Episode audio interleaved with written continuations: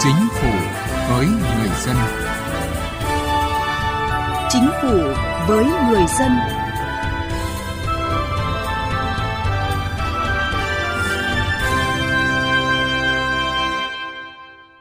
Thưa quý vị và các bạn, trong thời gian qua, Việt Nam đã phải đối mặt với rất nhiều khó khăn do ảnh hưởng của thiên tai dịch bệnh, nhưng đất nước vẫn đảm bảo được sự ổn định để phát triển. Điều đó một phần là do công tác an sinh xã hội đã được thực hiện hiệu quả.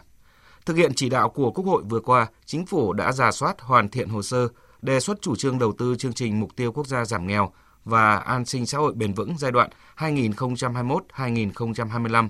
Tổng nguồn vốn thực hiện chương trình là 90.260 tỷ đồng. Chương trình Chính phủ với người dân hôm nay chúng tôi đề cập nội dung này. Mời quý vị và các bạn cùng theo dõi. Từ chính sách đến cuộc sống.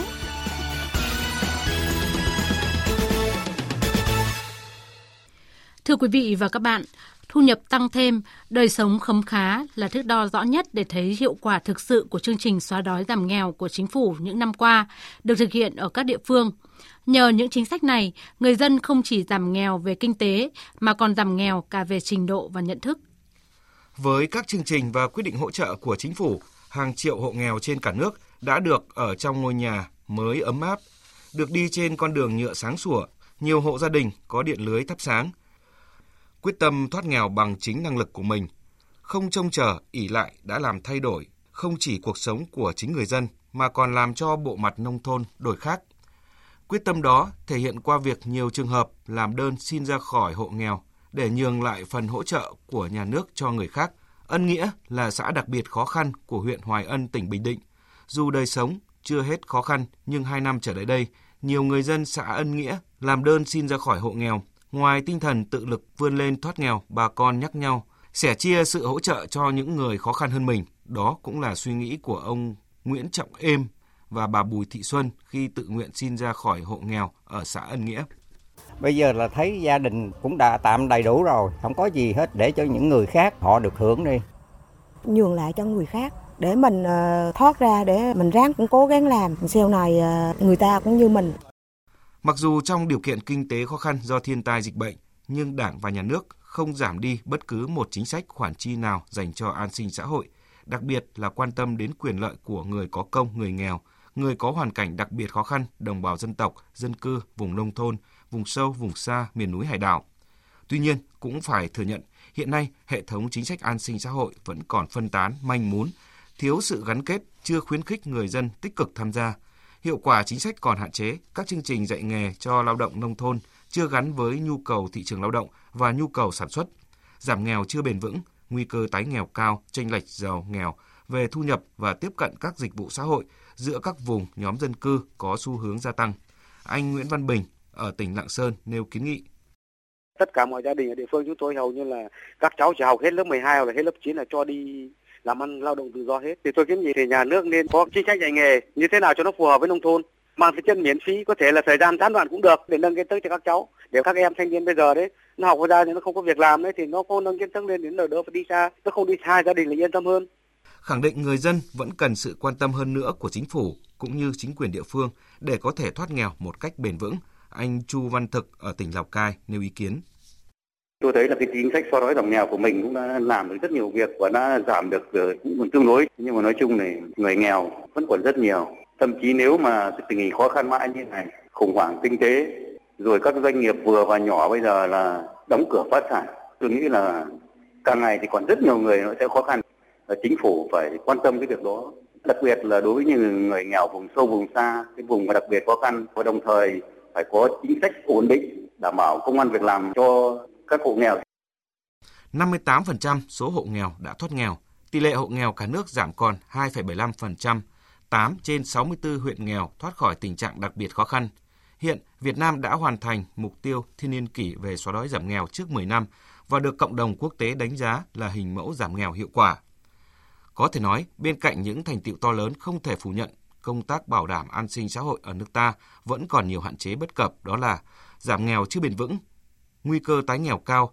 công tác tạo việc làm chưa bền vững, tỷ lệ thất nghiệp ở khu vực nông thôn, vùng đô thị hóa và thất nghiệp thành thị có xu hướng tăng, nguồn lực thực hiện an sinh xã hội còn hạn chế, chủ yếu dựa vào ngân sách nhà nước với diện bao phủ và mức độ thấp. Thực trạng này đã và đang đặt ra những thách thức đối với chính phủ trong công tác đảm bảo an sinh xã hội thời gian tới. Thưa quý vị, thưa các bạn, có thể thấy công tác xóa đói giảm nghèo đã được chính phủ quan tâm hàng đầu, đặc biệt là đối với đồng bào miền núi vùng dân tộc thiểu số. Tuy nhiên, có một thực tế, người nông dân mới chỉ thoát được nghèo chứ chưa bền vững, tỷ lệ tái nghèo còn cao. Làm thế nào để có thể xóa đói giảm nghèo bền vững? Đó là vấn đề quan trọng được đặt ra trong công tác xóa đói giảm nghèo hiện nay. Từ thực tế công tác xóa đói giảm nghèo ở nước ta cho thấy, tuy đạt được nhiều kết quả nhưng giảm nghèo chưa thật sự bền vững, dễ tái nghèo. Chênh lệch giàu nghèo giữa các vùng, các nhóm dân cư chưa được thu hẹp.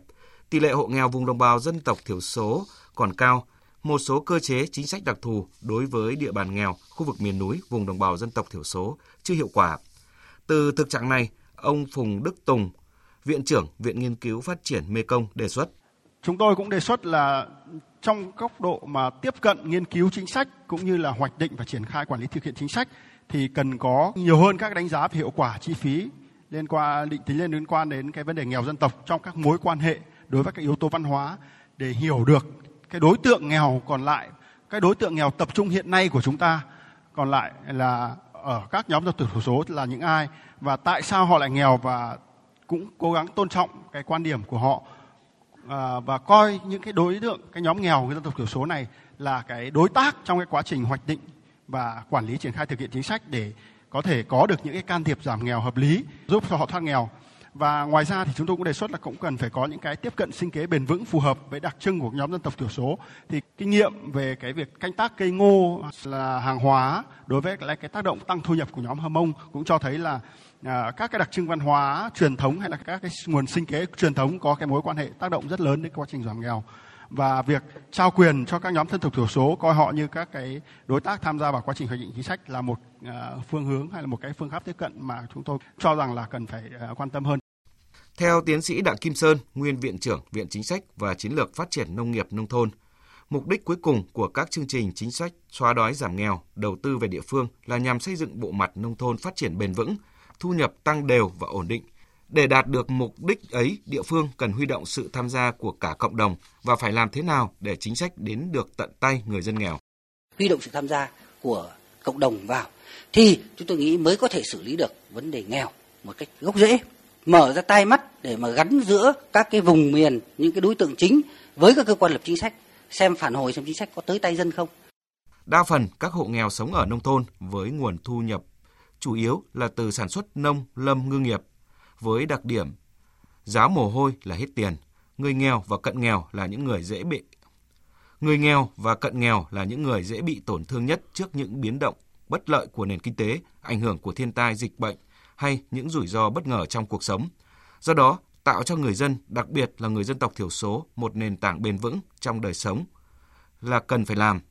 Theo ông Bùi Sĩ Lợi, nguyên phó chủ nhiệm Ủy ban về các vấn đề xã hội của Quốc hội, cốt lõi để giảm nghèo bền vững là khơi dậy và huy động được ý chí và nguồn lực từ chính người dân.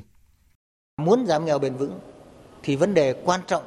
là các giải pháp giảm nghèo của chúng ta làm sao đó để chính bản thân người nghèo người ta vui tự vươn lên, người ta quyết định lên vấn đề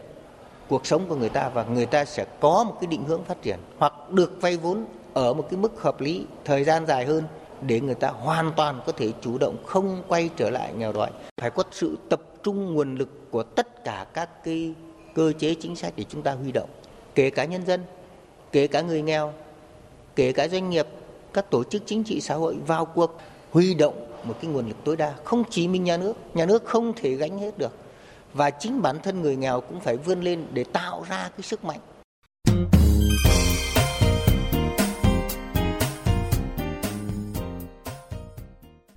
Thưa quý vị, thưa các bạn, như chúng tôi đã đề cập, năm 2006, nước ta đã tuyên bố hoàn thành mục tiêu phát triển thiên niên kỷ về xóa nghèo, về đích trước 10 năm so với thời hạn, thời hạn là năm 2015. Tuy nhiên, không vì thế mà Việt Nam thỏa mãn với những thành quả đã đạt được. Công tác xóa đói giảm nghèo vẫn luôn là một nhiệm vụ trọng tâm của Đảng và Chính phủ. Báo cáo của Chính phủ về chương trình mục tiêu quốc gia giảm nghèo và an sinh xã hội bền vững giai đoạn 2021-2025 của Bộ trưởng Bộ Lao động Thương binh và Xã hội Đào Ngọc Dung cho biết, nội dung chủ trương đầu tư chương trình được ra soát, phân định về đối tượng phạm vi, nội dung không trùng lập với chương trình phát triển kinh tế xã hội vùng đồng bào dân tộc thiểu số và miền núi giai đoạn 2021-2030 và chương trình xây dựng nông thôn mới giai đoạn 2021-2025. Tổng nguồn vốn thực hiện chương trình là 90.260 tỷ đồng, trong đó ngân sách trung ương 50.000 tỷ đồng, ngân sách địa phương 21.760 tỷ đồng, huy động hợp pháp khác 18.500 tỷ đồng. Đối tượng thụ hưởng của chương trình gồm hộ nghèo, hộ cận nghèo, hộ mới thoát nghèo trên phạm vi cả nước, người dân sinh sống trên địa bàn các huyện nghèo, xã đặc biệt khó khăn, vùng bãi ngang, ven biển và hải đảo, đối tượng bảo trợ xã hội, trẻ em, người bị bạo lực trên cơ sở giới, người cai nghiện, người học nghề, người lao động, giáo viên, cán bộ quản lý, các huyện nghèo, xã đặc biệt khó khăn, vùng bãi ngang, ven biển và hải đảo, cơ sở giáo dục nghề nghiệp, cơ sở trợ giúp xã hội, cơ sở cai nghiện, cơ sở cung cấp dịch vụ cho trẻ em, hỗ trợ về bình đẳng giới và phòng ngừa, ứng phó với bạo lực trên cơ sở giới, các doanh nghiệp, tổ chức, cá nhân và cơ quan có liên quan. Chương trình đề ra các chỉ tiêu chủ yếu cần đạt được đến năm 2025, trong đó phấn đấu giảm 1 phần 2 số hộ nghèo so với đầu kỳ, giảm 1,5 triệu người nghèo một năm theo tiêu chí nghèo đa chiều của quốc gia, 50% số huyện nghèo, 50% số xã đặc biệt khó khăn, vùng bãi ngang ven biển và hải đảo thoát khỏi tình trạng đặc biệt khó khăn, thu nhập bình quân đầu người của hộ gia đình tham gia dự án hỗ trợ phát triển sản xuất, đa dạng hóa sinh kế, mô hình giảm nghèo tăng 20 đến 25% một năm. 90% hộ nghèo, hộ cận nghèo có nhu cầu được tiếp cận sử dụng các dịch vụ viễn thông, internet. 95% hộ gia đình sinh sống trên địa bàn huyện nghèo, xã đặc biệt khó khăn, vùng bãi ngang ven biển và hải đảo được tiếp cận thông tin về chính sách giảm nghèo. Để thực hiện được các mục tiêu đã đề ra, ông Nguyễn Lâm Thành, Phó Chủ tịch Hội đồng Dân tộc của Quốc hội nhận định việc quan tâm đúng vấn đề đất ở, đất sản xuất cho đồng bào dân tộc cần được chú trọng. Hãy trao cho người dân cái tư liệu sản xuất để người dân thực sự người ta làm chủ để người ta lo cho cái cuộc sống của mình. Và một điểm nữa là trong cái chính sách chúng ta cũng phải quan tâm và đặc biệt là gắn với vấn đề tổ chức lại sản xuất. Tăng cường cái chiều sâu, cái chất lượng của các hoạt động sản xuất, tạo ra cái giá trị sản xuất nhiều hơn cho người dân, tạo ra những cái giá trị sản xuất cao hơn trên quỹ đất đó. Chương trình giảm nghèo tập trung vào đào tạo nghề, xây dựng hệ thống tiếp cận dịch vụ cơ bản, tạo việc làm, tiếp cận lao động, đẩy mạnh phân cấp, trao quyền cho cơ sở, cộng đồng, tăng cường sự tham gia của đối tượng thụ hưởng. Trên cơ sở khung chính sách, mỗi địa phương xem xét nguồn lực điều kiện kinh tế xã hội, tình hình cụ thể của địa phương và khả năng thực hiện để xây dựng kế hoạch, chương trình giảm nghèo phù hợp với địa phương mình. Đặc biệt, nguồn lực cần đầu tư có trọng tâm, trọng điểm không phân tán nguồn lực đi kèm với điều kiện không để người dân có tâm lý trông chờ ỉ lại. Ông Lê Văn Thanh, Thứ trưởng Bộ Lao động Thương binh và Xã hội nói. Thì bây giờ chúng ta là hạn chế cho không rồi. Tất cả đều có điều kiện. Ví dụ như là chính sách là cho vay. Anh có phương án sản xuất trên cho vay chứ không phải cho không nữa.